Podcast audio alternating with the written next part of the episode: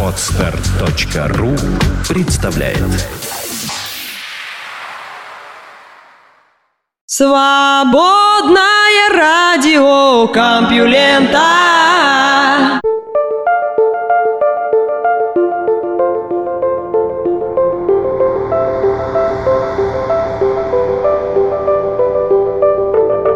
Здравствуйте, самые внимательные слушатели в мире. Вы слышите Лёшу Халецкого, а этот выпуск свободного радиокомпьюлента называется «Идолы». Будем поклоняться новостным идолам, благо сегодня они такие прекрасные. Наука и техника Найдена одна из самых древних гробниц правителя Майя.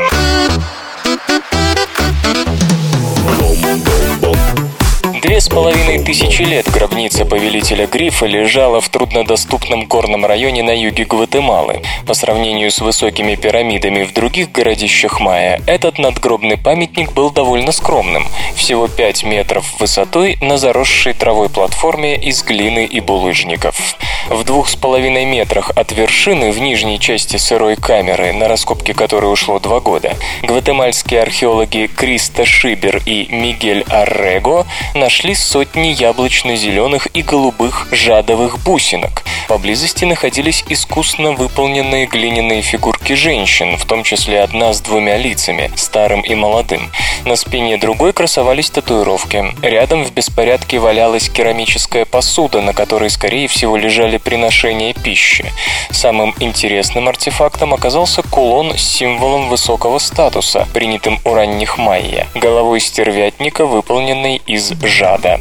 Археологи так и назвали покойного «Повелитель Гриф». Хотя кости давно сгнили, скопления драгоценных камней позволяют судить, где располагались ручные и ножные браслеты, а также инкрустированная жадом набедренная повязка. «Они явно не из тех вещей, которые носили в повседневной жизни», отмечает госпожа Шибер. «Перед нами царская могила». Более того, возможно, это самая древняя из царских гробниц Майя, обнаруженных на сегодня.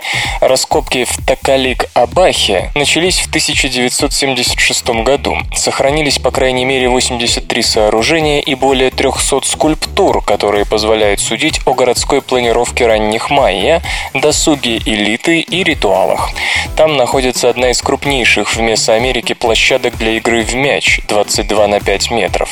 Одна из платформ, по мнению госпожи Шибер, могла служить обсерваторией. На ее поверхности выложены три параллельные линии каменных монументов, которые указывают на Большую Медведицу, когда она поднимается над горизонтом чуть восточнее от истинного севера.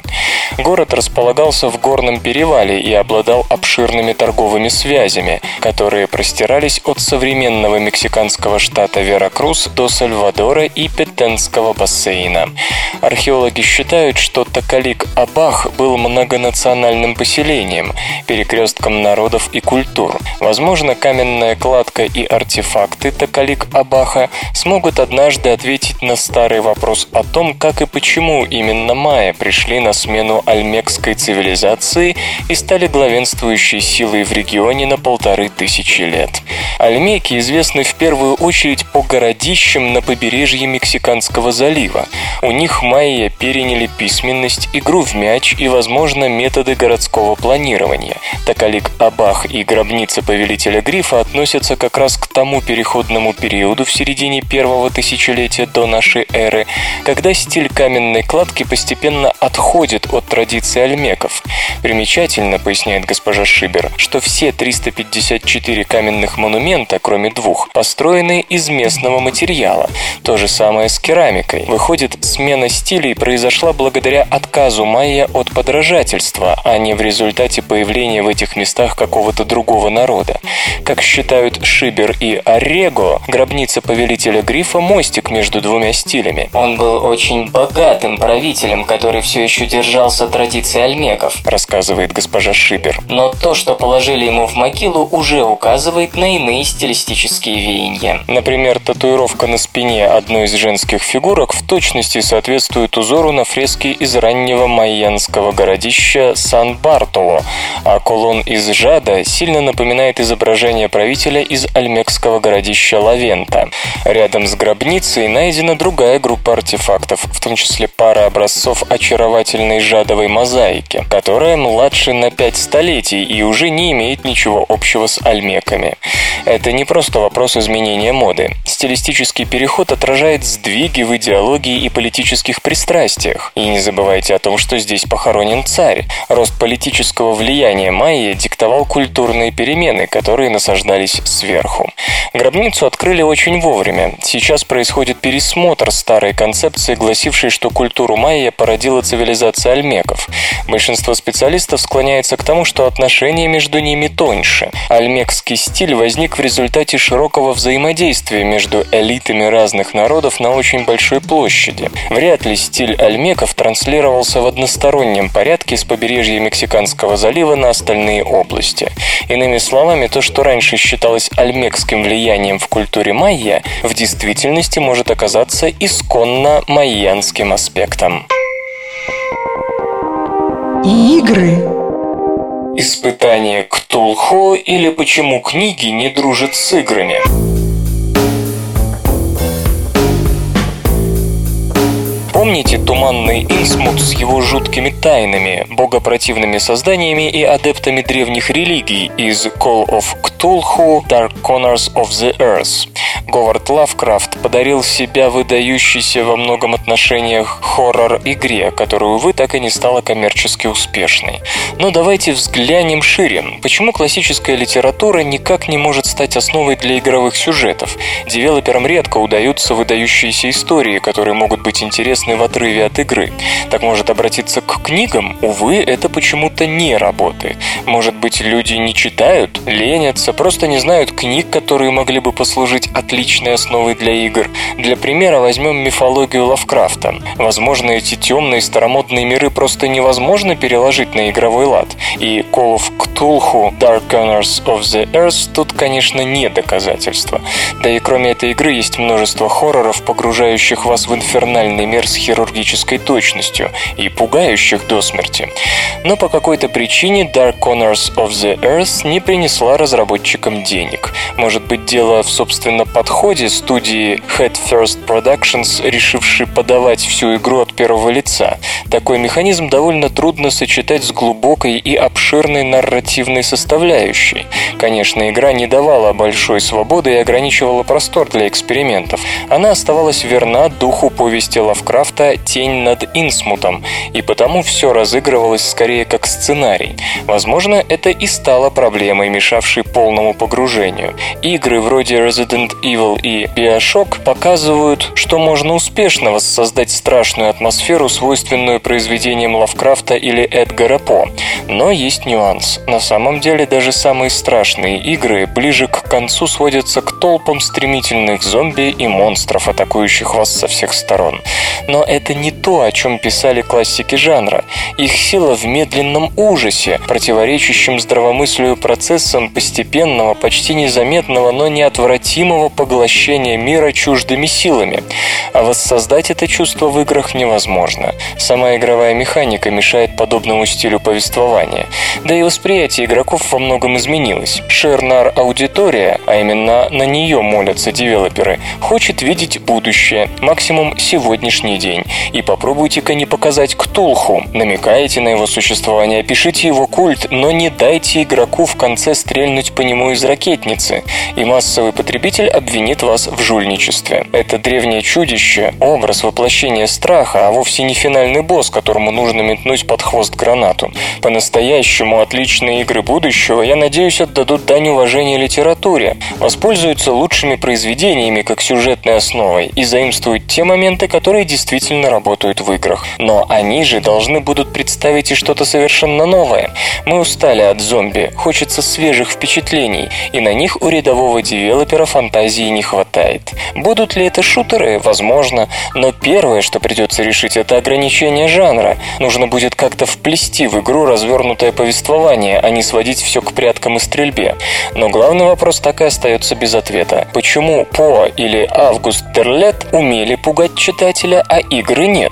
Возможно, игры просто работают иначе. Возможно, их аудитории куда веселее стрелять по мутантам из больших пушек, а не наслаждаться этой, как там ее, литературой. Культура. Шекспира узнали по плохому почерку и ошибкам.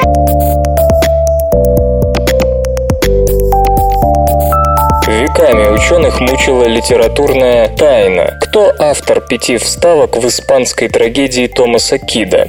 Ряд деталей и раньше указывал на Уильяма Шекспира. И Дуглас Брастер из Техасского университета в Устине нашел новые причины считать, что 325 дополнительных строк действительно дело рук Барда. Характерные для него орфографические ошибки и плохой почерк – вот что послужило поводом к открытию. Не каждый день пополняется шекспировский канон, скромно замечает профессор.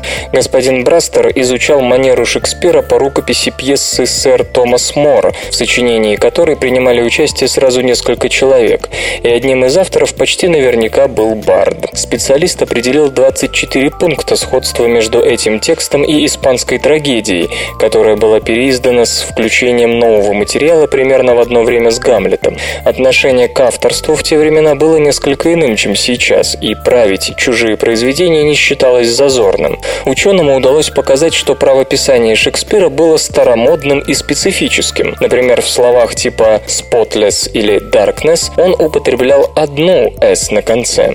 Глаголы в прошедшем времени, например, «wrapped» или «blessed», предпочитал завершать литерой «t», характерно для него и варьирование написания одного и того же слова. Скажем, в одной и той же строке встречаются варианты «la», где на конце «и», «y», или Элли, где на конце Y-И. То, что именно Шекспир приложил руку к пьесе Кида, первым заподозрил в 1833 году английский поэт, философ и литературный критик Сэмюэл Тейлор Колеридж. Но дело не считалось раскрытым в связи с присутствием нескольких строк, которые не согласовывались с этой гипотезой. Господин Брастер объясняет это несоответствие тем, что переписчик или печатник неверно разобрал почерк Шекспира. Он утверждает, что после нескольких бессонных ночей ему удалось восстановить оригинал. По его словам, это действительно красивая поэзия. Между тем, другие шекспироведы отмечают, что таким образом доказать ничего нельзя. Например, психиатр и шекспировед-любитель Ричард Уокаман из Джорджтаунского университета США напоминает, что английская орфография елизаветинских времен еще не приняла устоявшегося вида. Так, шекспировская манера правописания, выявленная господином Брастером, встречается в 70 с лишним сохранившихся письмах Эдуарда де Вера, 17-го графа Оксфордского, которого считают одним из претендентов на действительное авторство пьес Шекспира. Де Вер пятью различными способами писал слово «satisfies» и четырьмя «small». Алан Нельсон из Калифорнийского университета в Беркли апеллировал как раз к неграмотности графа, доказывая, что он не мог написать шекспировский канон. По мнению господина Огамана, это тоже несостоятельно по указанной выше причине. Железо и гаджеты. Text Anywhere. Текстовые сообщения из любой точки планеты.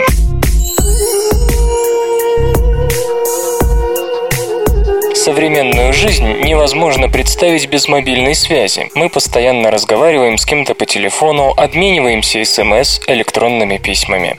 Все это настолько привычно в городах и их окрестностях, что, оказавшись там, где нет сигнала сотовой сети, можно попросту растеряться, оставшись без каких-либо средств связи с цивилизацией. Но вы, пожалуйста, не паникуйте. СРК подскажет, как быть. На помощь в этой критической ситуации придет компактное устройство Text Text Anywhere. Гаджет, представляющий собой небольшую коробочку, позволяет отсылать текстовые сообщения и электронные письма без вложений, даже в том случае, если нет связи с сотовой сетью. Обмен данными осуществляется через глобальную сеть спутниковой телефонии Iridium. И вот как это чудо работает. Сначала необходимо установить соединение между Text Anywhere и имеющимся компьютерным устройством посредством беспроводной технологии Wi-Fi. Поддерживается работа с персональными компьютерами, планшетами и смартфонами. Система использует специализированное приложение для браузера, при помощи которого можно составлять текстовые сообщения длиной до 160 символов или небольшие электронные письма. После набора нужного текста и указания получателя достаточно нажать кнопку доставки. Система работает и в обратную сторону, то есть можно получать входящие послания. Платформа Text Anywhere обеспечивает даже некоторые социальные функции, в частности позволяет делиться информацией о текущем местоположении. При этом она предназначена прежде всего для обычного общения, поскольку не имеет привязки к каким-либо службам спасения. Размеры устройства составляют 100 на 100 и на 40 мм, вес 200 граммов. Питание обеспечивают 4 АА батарейки или аккумулятора. Кроме того, при помощи входящего в комплект адаптера гаджет может быть подключен к гнезду прикуривателя в автомобиле. В отличие от других похожих систем, текст Anywhere не требует круглогодичной или многомесячной подписки. Пакет на один месяц, стоящий 30 долларов, предусматривает возможность отправки 100 текстовых сообщений, то есть стоимость каждого из них равна примерно 27 центам. Правда, требуется разовая активация устройства, за которую придется отдать 35 долларов, а сам прибор оценен в 400 долларов. Вслух и с выражением читаю стихотворение. Георгий Иванов «Хорошо, что нет царя».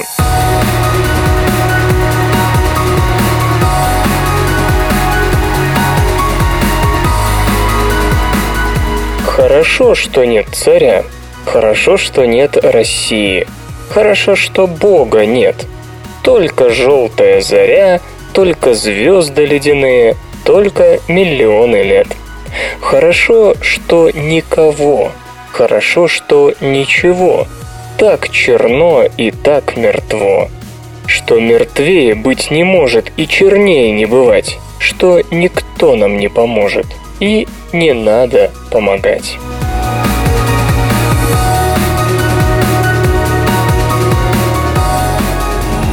Наука и техника. Доросла ли Япония до солнечной энергетики?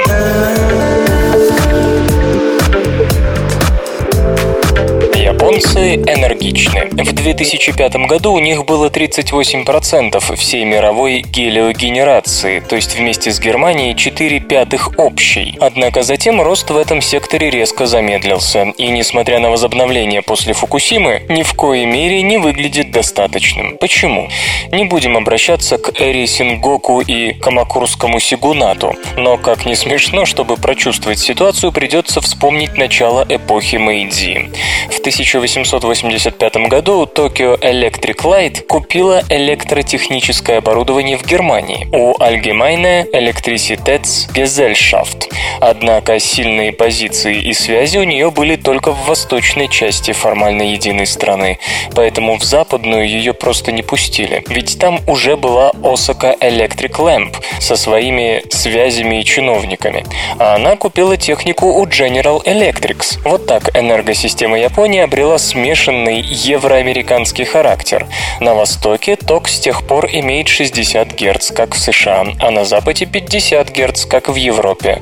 Как вы прекрасно понимаете, в стране, где существует понятие «верноподданнический мятеж», изменить подобную ситуацию невозможно, да никто и не пытался. Нет, теоретически между ними есть три частных преобразователя на 1 гигаватт, но правда жизни в том, что для четвертой в мире энергетики мира это немного. Во время цунами 2011 года в западной части энергосистемы были большие излишки электричества, а толку? В восточной одних АЭС выбило на 9,7 гигаватт, какие уж тут преобразователи. И вот ситуация. В конце 2012 года в стране было 7 гигаватт мощностей солнечных батарей, рост в 3,5 раза за 5 лет. А в этом году устанавливается еще 5 гигаватт. Однако из-за дороговизны Земли в населенных частях фотоэлементы массово размещаются в основном на Хоккайдо. Климат там по японским меркам не для желтого человека, поэтому плотность населения в 5 раз с лишним ниже, чем в среднем по Японии. Земля недорогая, рис же не растет, да и люди жить не хотят, ведь среднегодовая температура всего 8 градусов по Цельсию, то есть как в каком-нибудь Волгограде, и всего на 1,1 градуса выше, чем в Воронеже. Подумать только, самая северная точка острова лишь слегка южнее Парижа. Ужас! Граница существования разумной жизни. Именно поэтому Хоккайдо лидирует по электростанциям на фотоэлементах, а будущее видится еще более солнечным. Но ведь это японская Сибирь, не забыли? То есть энергии здесь потребляется всего 3%, и перебросить некуда. Восточная часть страны не может потребить столько сама. К тому же нет достаточно мощных кабелей. Энергосистема разбита на 10 районов, контролируемых отдельными компаниями, предпочитающими придерживаться принципа «мы сами». Куда перебрасывать электроэнергию и как ломать традиции, идущие из 19 века, загадка. То же самое и с ветряками. Ситуация усугубляется тем, что отчаянно спеша поднять частоту национальной энергетики, японское правительство сделало для гелиоэлектростанций тариф, равный 43 центам за киловатт-час, в 4 раза выше мировых цен. Естественно, все принялись их строить, а вот с реализацией начались проблемы. В апреле 2013 года корпорация Hokkaido Electric Power заявила, что линии электропередач, к которой подключены гелиоэлектростанции, сейчас получает от них в 4 раза больше, чем может передать. А экспортировать некуда. Никто из остальных 10 энергокомпаний 3,50 Гц и 7,60 Гц не хочет делить положенные им части рынка. Самое плохое в том, что несколько компаний в ближайшее время намерены попробовать вернуть в дело АЭС, и тогда в условиях фактически феодальной раздробленности фотоэлементщикам останется искать своего кайсяку и просить его помочь им достойно уйти из жизни. На том же Хоккайдо АЭС Тамари имеет мощность 2 гигаватт, при общей потребности острова в среднем около 3 гигаватт. Пока она была выключена, солнечным электростанциям не давали наращивать генерацию. Но если ее запустят, речь пойдет не об остановке роста, а о гибели. Варьировать мощность АЭС нельзя, от нее придется забирать 100% генерации, что не оставит места альтернативе. Нет смысла работать над генерацией электричества от Солнца, если сеть отказывается забирать ее, констатировал в видеообращении к властям миллиардер Масайоши Сон, глава доминирующей на тамошнем гелиорынке SoftBank. Чтобы обойти потенциальную катастрофу, хоккайдская региональная сеть уже строит за 294 миллиона долларов крупнейшую в мире накопительную подстанцию, которая сможет хранить 60 мегаватт. Нынешний мировой рекордсмен вдвое слабее. В итоге к 2015 году хоккайдская сеть сможет потреблять на 10% больше солнечной энергии, чем сегодня. Вот только есть опасения, что к тому времени ее производство может вырасти существенно больше 10%. Посему тамошнее энергетическое ведомство заявило, что будет продолжать упрашивать бизнес искать иные места для размещения солнечных батарей, то есть не на Хоккайдо. Бизнесмены в ответ просят пояснить, где именно в Японии есть дешевая земля и что делать, когда переполнится следующая из десятка изолированных региональных энергосистем. Либерально-демократическая партия Японии, возглавляемая нынешним премьер-министром Синдзо Абе, пошла на исторический шаг. К 2018 году, заявили политики, мы отделим мощности по транспортировке электроэнергии от генерации. Отлично, говорят деловые люди, но если судить по 12-13 годам, солнечная энергетика удвоится уже в середине 14-го. И куда она будет девать все эти киловатты до реализации реформ?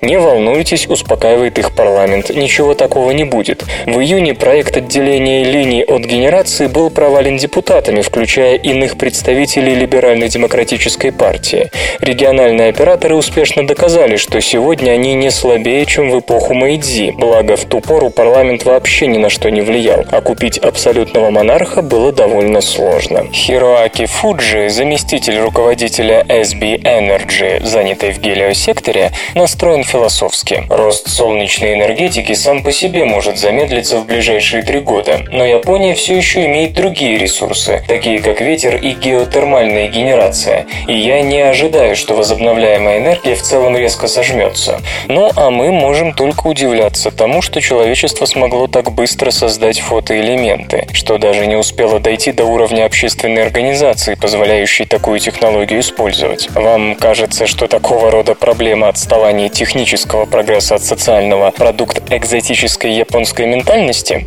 Тогда выгляните в окно. В соответствии с ленинской цитатой, отсталость Японии в этот раз позволяет заглянуть в будущее даже странам с более цивилизованной энергосистемой. Да, в каком-нибудь ЕС нет японской раздробленности, но когда доля альтернативной генерации превысит 20-30% по всему блоку, начнутся те же проблемы. Самые м, технологичные новости. Как определить уровень сознания в мозге?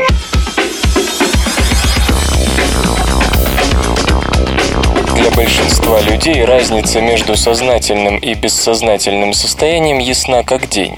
Врачам же часто приходится иметь дело с такими больными, о которых сразу и не скажешь, в сознании или они. Например, после травмы мозга человек может утратить способность двигаться, говорить, как-то реагировать на окружающее. С обычной точки зрения он ничем не отличается от, простите, овоща.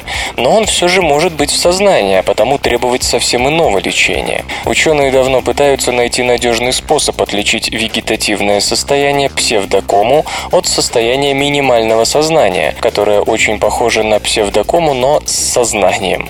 И вот специалисты Миланского университета, по-видимому, смогли разработать систему для оценки активности мозга, с помощью которой можно четко описать разные состояния мозга по уровню сознательности. Марселло Массимини и его сотрудники исходили из того, что в сознательном состоянии все области мозга интенсивно общаются друг с другом другом.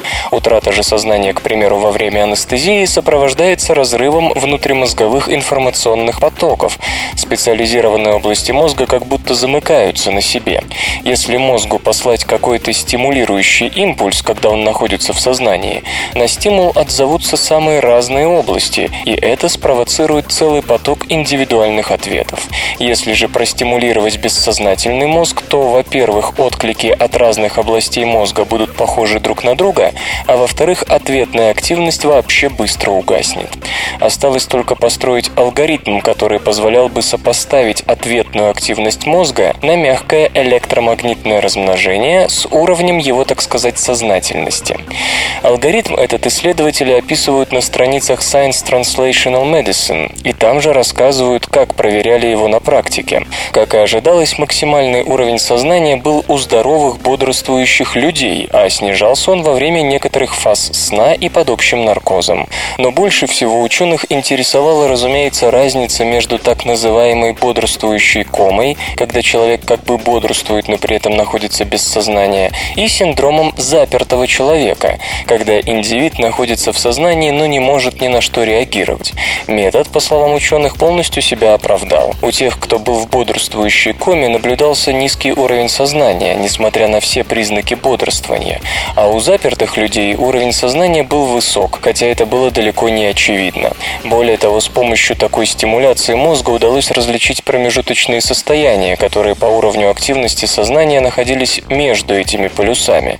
Авторы работы полагают, что их метод может стать хорошим диагностическим тестом, который поможет преодолеть диагностические трудности, встречающиеся врачам-неврологам. Кроме того, он мог бы пригодиться в фундаментальных исследованиях, посвященных нейрофизиологической природе сознания. Следя за динамикой сознания у больных, можно понять, как оно меняется и как реагирует на различные внутренние и внешние стимулы. Физкультура лечит от бессонницы медленно, но верно. Если вы страдаете от бессонницы, вам обязательно помогут физические упражнения. Это известный рецепт, но исследователи из Северо-Западного университета США вносят в него одно важное уточнение. Если бессонница хроническая, еженочная, то чтобы от нее избавиться, пара-тройка вечерних упражнений ничего с ней не сделает. Над сном надо долго и упорно трудиться. До сих пор исследования на тему связи сна и физического состояния проводились на здоровых людях, без каких-либо нарушений сна. Действительно здоровым физическая нагрузка в течение дня сразу же укрепляла сон. Но на сей раз исследователи взялись проверить, как физкультура влияет на тех, кто страдает от регулярной бессонницы. В эксперименте приняли участие пожилые женщины с хронической бессонницей. Пожилым чаще всего прописывают именно физическую активность, так как из-за снотворных у них могут начаться проблемы с памятью, усугубляемые возрастом. Полученные данные авторы работы сравнили с результатами другого исследования, проводившегося три года назад и имевшего целью выявить связь между ежедневной аэробикой, психологическим состоянием и качеством сна. Главное, о чем пишут исследователи в Journal of Clinical Sleep Medicine, вот в чем. Физические нагрузки действительно помогают справиться с бессонницей, но не сразу, а через какое-то время. В среднем, если вы страдаете от хронической бессонницы, вам может потребоваться 16 недель с ежедневными упражнениями, чтобы избавиться от напасти. Хотя исследователи наблюдали за женщинами, по их мнению, все то же самое можно рекомендовать и мужчинам. Нет ни одного свидетельства в пользу того, что у последних бессонница проявляет себя как-то иначе. Авторы отмечают, что хотя физкультурный способ избавления от бессонницы гораздо здоровее, чем медикаментозный, он и более трудный, ведь бессонница сама оказывает влияние на физическое состояние, повышает утомляемость и так далее. А потому от человека требуется большая сила воли, чтобы продолжать бороться с дурным сном потовыживающими методами. А интересно, подумал ежик, если лошадь ляжет спать, она захлебнется в тумане. Вы не захлебнетесь в тумане новостей. Слушайте подкаст «Компьюленты». Как нейроны приобретают полярность.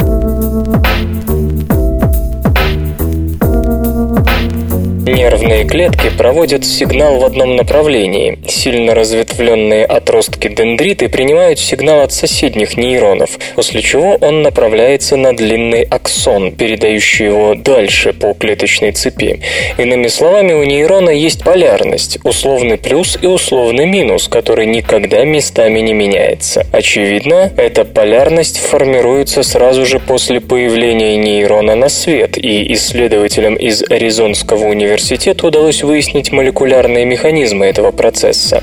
Дело, как водится, оказалось в белках, точнее в одном ферменте, который существует в двух формах – длинной и короткой.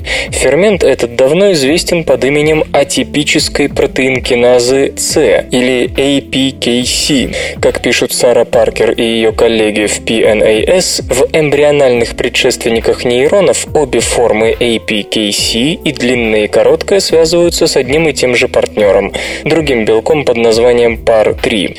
Если с PAR3 связывается короткая форма фермента, в этом месте начинает расти дендрит, если длинная – аксон. Выключая синтез то короткой, то длинной APKC, исследователи получали нейроны либо только с аксонами, либо с одними дендритами, то есть или с плюсом, или с минусом. Эти результаты входят в противоречие с теорией, согласно которой нейрон по умолчанию формирует дендриты, а аксон начинает отращивать действовать, когда получит некий сигнал.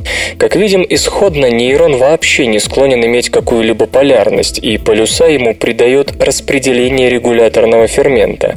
Хотя тут же возникает вопрос, чем определяется само распределение регуляторного белка. Результаты экспериментов могут пригодиться в медицинской практике, если нам, допустим, нужно срастить нервную цепочку, разорванную в результате травмы. Мы могли бы ускорить процесс, активировав длинную или короткую форму белка, определяющего полярность нейрона. Исторический анекдот. Некий настойчивый ценитель искусства приставал к Пикассо со своей критикой. «Вы пишете ужасно», — говорил он. «У вас люди совершенно нереальные, искривленные, изломанные, совсем не такие, как в жизни». «Хорошо», — сказал устало Пикассо. «А вы можете привести пример, как должны выглядеть люди по-настоящему?» «Конечно», — заявил критик. и достал фотокарточку. «Вот это моя жена!» «Как в реальности?» – уточнил Пикассо. «Как на самом деле?» «Совершенно так! То есть вы хотите сказать, что она у вас такая крошечная и такая плоская?» Наука и техника. Стоит ли лететь к нашей квази-луне?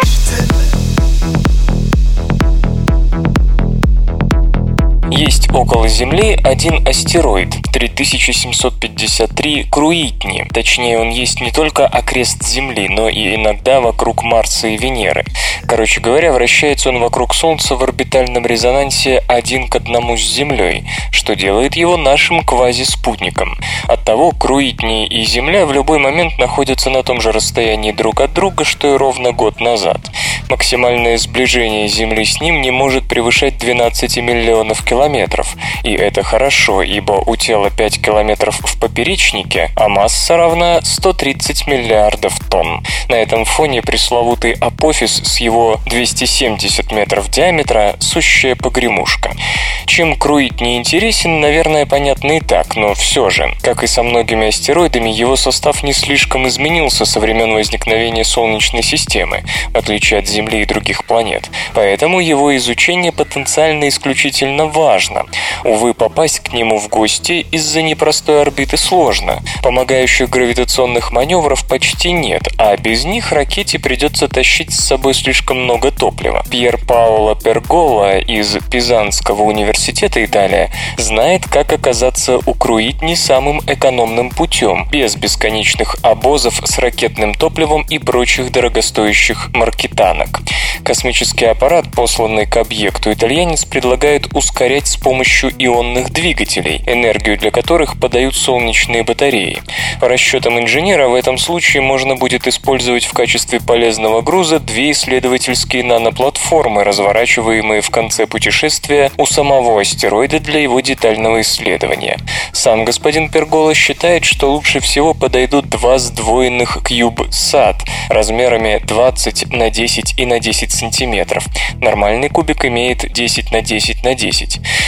Кстати, CubeSat получили довольно широкое распространение на околоземных орбитах в последние годы. На них уже удавалось размещать миниатюрные акселерометры, масс-спектрометры и детекторы частиц. Основной аппарат при этом будет работать как передатчик информации от сравнительно маломощных, то есть нетребовательных к питанию трансмиттеров CubeSat.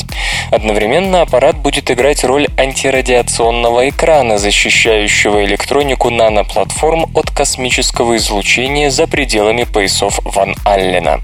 Что особенно важно, считает инженер, так это то, что отсутствие химических ускорителей и ставка на ионные двигатели позволит отказаться от гравитационного маневра, привычного в столь далеких миссиях, и предпочесть прямую дорогу к астероиду Круитни, давая свободу рук в выборе стартового окна, дня и часа запуска. Вес всего аппарата не превысит 100 килограммов, а достичь Круитни он сможет за 320 дней дней. Как только миссия принесет сведения о составе астероида, она сильно облегчит точное понимание его потенциальной ценности. Есть ли, скажем, смысл в разработке Круитни компаниями типа Planetary Resources, а то и в пилотируемом полете к нему? Напомню, что НАСА лихорадочно ищет резонансные цели для своих миссий, финансирование которых все урезают и урезают. И недавно решила высадиться на околоземном небесном теле. Вот только размер его ведомства планирует на уровне уровне десятка метров или меньше, то есть речь идет даже не об астероиде. Следовательно, есть в этом что-то от фальш-лунной гонки. Линейные размеры корабля доставки астронавтов будут больше, чем у самого небесного тела. Высадка на настоящий пятикилометровый астероид, само собой, выглядела бы куда весомее и позволяла бы уверенно говорить о новом прорыве в пилотируемой космонавтике. Конечно, пока это только концепт с расчетами. В тусклые времена активной экономии на космосе ни одно агентство не высказало заинтересованности в такой миссии, но проект весьма практичен и вряд ли выйдет дорогостоящим, а вот научная отдача от него, а при удаче и практическая, может быть огромной. Свободное радио Компьюлента. Нейтронная звезда измерила магнитное поле черной дыры.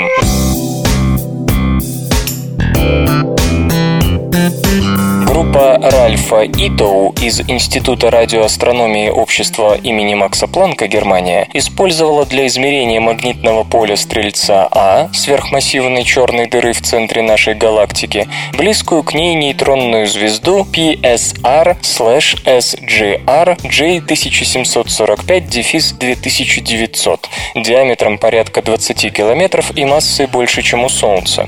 До недавних пор радиопульсары, обычные для остального Млечного Пути, были неизвестны в той части галактического ядра, что прилегает к сверхмассивной черной дыре. Это настораживало, так как расчеты показывали, что там их плотность должна быть чуть ли не выше, чем на периферии. Особый интерес для астрономов предоставляло обнаружение такого объекта рядом со Стрельцом А. Дело в том, что радиопульсары, к которым относят часть нейтронных звезд, делают оборот за фиксированное время, и период этот изменяется крайне медленно, что делает пульсары отличными часами с ничтожной ошибкой. Часы же рядом с объектом массой в несколько миллионов Солнц, сильно искажающим ткань пространства-времени вблизи себя, должны вести себя необычно, позволяя проверить эффекты теории относительности и лучше узнать параметры самого Стрельца А. Нынешняя находка молодого ультразамагниченного радиопульсара, сделанная с помощью космического телескопа Свифт, в этом смысле оказалась как нельзя на руку.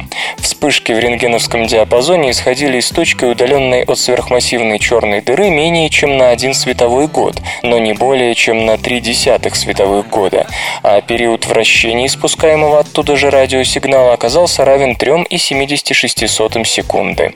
Наличие объекта в такой близости означает, что газ, медленно поглощаемый стрельцом А, проходит через магнитное поле нейтронной звезды, что влияет на его аккрецию в довольно сложном процессе, ограничивая количество вещества, которое сверхмассивная черная дыра сможет проглотить, а в некоторых случаях, возможно, даже вызывая образование джетов, струй вещества, удаляющихся от черной дыры.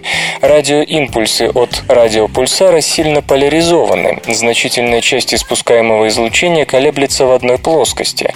Однако по мере распространения излучения через намагниченный газ, окружающий стрелец А, эффект Фарадея изменяет плоскость поляризации в зависимости от длины волны и силы магнитного поля в районе черной дыры. Таким образом, ученые получают возможность узнать интенсивность последнего, хотя его точное определение, конечно, потребует долгих дополнительных наблюдений. Но уже сейчас ясно, что оно в несколько сот раз сильнее земного. Следовательно, магнитное поле Стрелец А может оказать огромное влияние на поглощение им окружающего обычного вещества, то есть в конечном счете и на время и скорость роста черной дыры. Этот результат отлично совместим с общей малой яркостью Стрельца А, загадкой, над которой ломают голову более 20 лет, поясняет Стефан Гиллисон из Института внеземной физики общества Макса Планка. То, что наиболее массивные черные дыры не светятся от поглощения большого количества вещества, должно означать, что все они на диете. Причем на диете не вынужденной, а добровольной, обусловленной собственным же магнитным полем черных дыр. Как отмечают исследователи, в центре галактики рядом со Стрельцом А должны находиться тысячи радиопульсаров. Однако за 20 лет поисков удалось открыть лишь один, и только в 2013 году. Почему остается неясным? Увы, пока пульсар слишком активен в магнитном отношении и слишком далек от черной дыры, чтобы можно было в полной мере измерить эффекты теории относительности.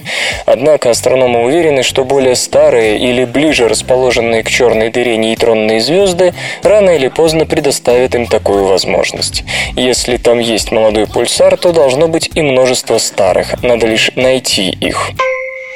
Гибкость шеи зауроподов преувеличена.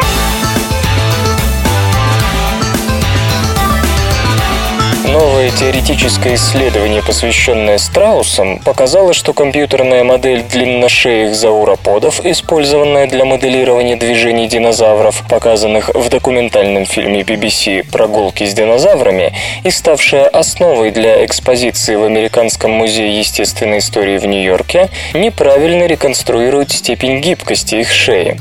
Предыдущие оценки гибкости шеи зауроподов отталкивались от положения шейных позвонков, но Мэтью Кобли из Университета Юты и его коллегам удалось продемонстрировать, что эти выводы были, скорее всего, не точны, так как модели не учитывали роль мягких тканей, то есть мускулов и хрящей.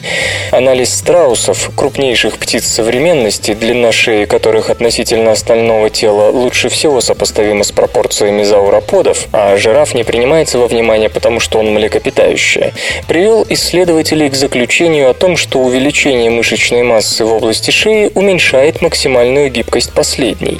Изменение расстояния между позвоночными составами и количеством хрящей в шее тоже, по-видимому, снижают гибкость.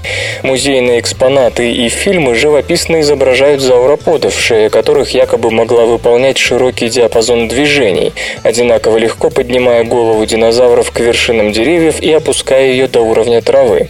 В действительности, если верить новым данным, зауроподы обладали менее гибкой шеей, из-за чего их рацион был ограничен, и, следовательно, занимаемая ими экологическая ниша была вовсе не так велика, как может показаться. Да, жираф способен наклонить голову до земли, но, во-первых, это происходит сравнительно редко, а во-вторых, он по-прежнему млекопитающее. Каким же образом динозаврам, возможности которых ученые так вот жестко урезали, все-таки удавалось съедать в среднем около 400 килограммов растительной массы в день? Либо что-то не так с оценками энергопотребления зауроподов, либо динозавры вели очень активный образ жизни, перемещаясь от дерева к дереву. Авторы склоняются к тому, что это все-таки были деревья, а не кустарники, ибо на большой высоте у зауроподов не было конкурентов. Тут все-таки проводится параллель с жирафами. Может казаться столь угодно странным, что существо массой до 100 тонн и длиной до 30 метров были эволюционно успешными травоядными, просуществовавшими целых 100 миллионов лет. Но это действительно так. Господин Кобли, между тем, подчеркивает очень важную мысль. Я считаю, что любое компьютерное моделирование какой бы то ни было биологической системы, будь то отдельный орган или целый динозавр, необходимо тщательно проверить, после чего заручиться признанием научного сообщества. И только потом результаты можно представлять публике. Одной красоты мало. Реконструкции должны основываться на реальных, эмпирических данных о живых животных, иначе они только запутают. АС-чип – революция в диагностировании болезнетворных микроорганизмов.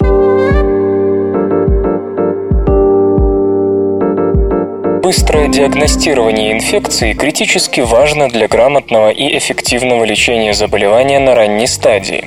Но сейчас для идентификации болезнетворных микроорганизмов требуются многочисленные тесты, на которые уходит драгоценное время. Ситуация, быть может, вскоре изменится, потому что в Институте изучения генома Сингапурского агентства по науке, технологиям и исследованиям создана технология, способная существенно помочь диагностам. Разработка получила название PAS-чип. Она предназначена для определения различных инфекций дыхательных путей в ходе единственного теста. Обычно установление вида болезнетворных микроорганизмов отнимает много времени, поскольку по сути требует применения метода проб и ошибок. Если медики заподозрят у пациента с жаром, скажем, лихорадку Денге, то смогут запросить тест лишь одного типа. И в случае отрицательной реакции понадобятся другие исследования. Задача PAS-чип максимально максимально упростить и ускорить диагностирование инфекции. Разработка представляет собой специальный чип-лабораторию, покрытый особыми молекулами, способными реагировать на генетический материал 70 тысяч различных болезнетворных микроорганизмов. Во время испытаний исследователи выделили генетический материал из образцов, полученных от 290 детей с различными инфекциями дыхательных путей. Затем были использованы три разных метода идентификации идентификации патогенов, два из которых официально одобрены для медицинского использования, а третьим был PAS-чип. Оказалось, что результаты, полученные при помощи PAS-чип, в точности соответствовали тем, что показали две другие системы. Более того, новинка смогла определить микроорганизмы, которые в других случаях попросту оставались незамеченными. Разработчики подчеркивают, что PAS-чип может справляться даже с постоянно эволюционирующими патогенами, генетическая структура которых меняется. Иными Иными словами, разработка имеет все шансы революционизировать процесс диагностирования инфекций в медицинских учреждениях. Следующим этапом проекта станут клинические испытания PASCHIP. В будущем новинка наверняка позволит сократить количество тестов, которые проходят пациенты, а следовательно повысить эффективность лечения. Компьютер. Лента. Подкаст.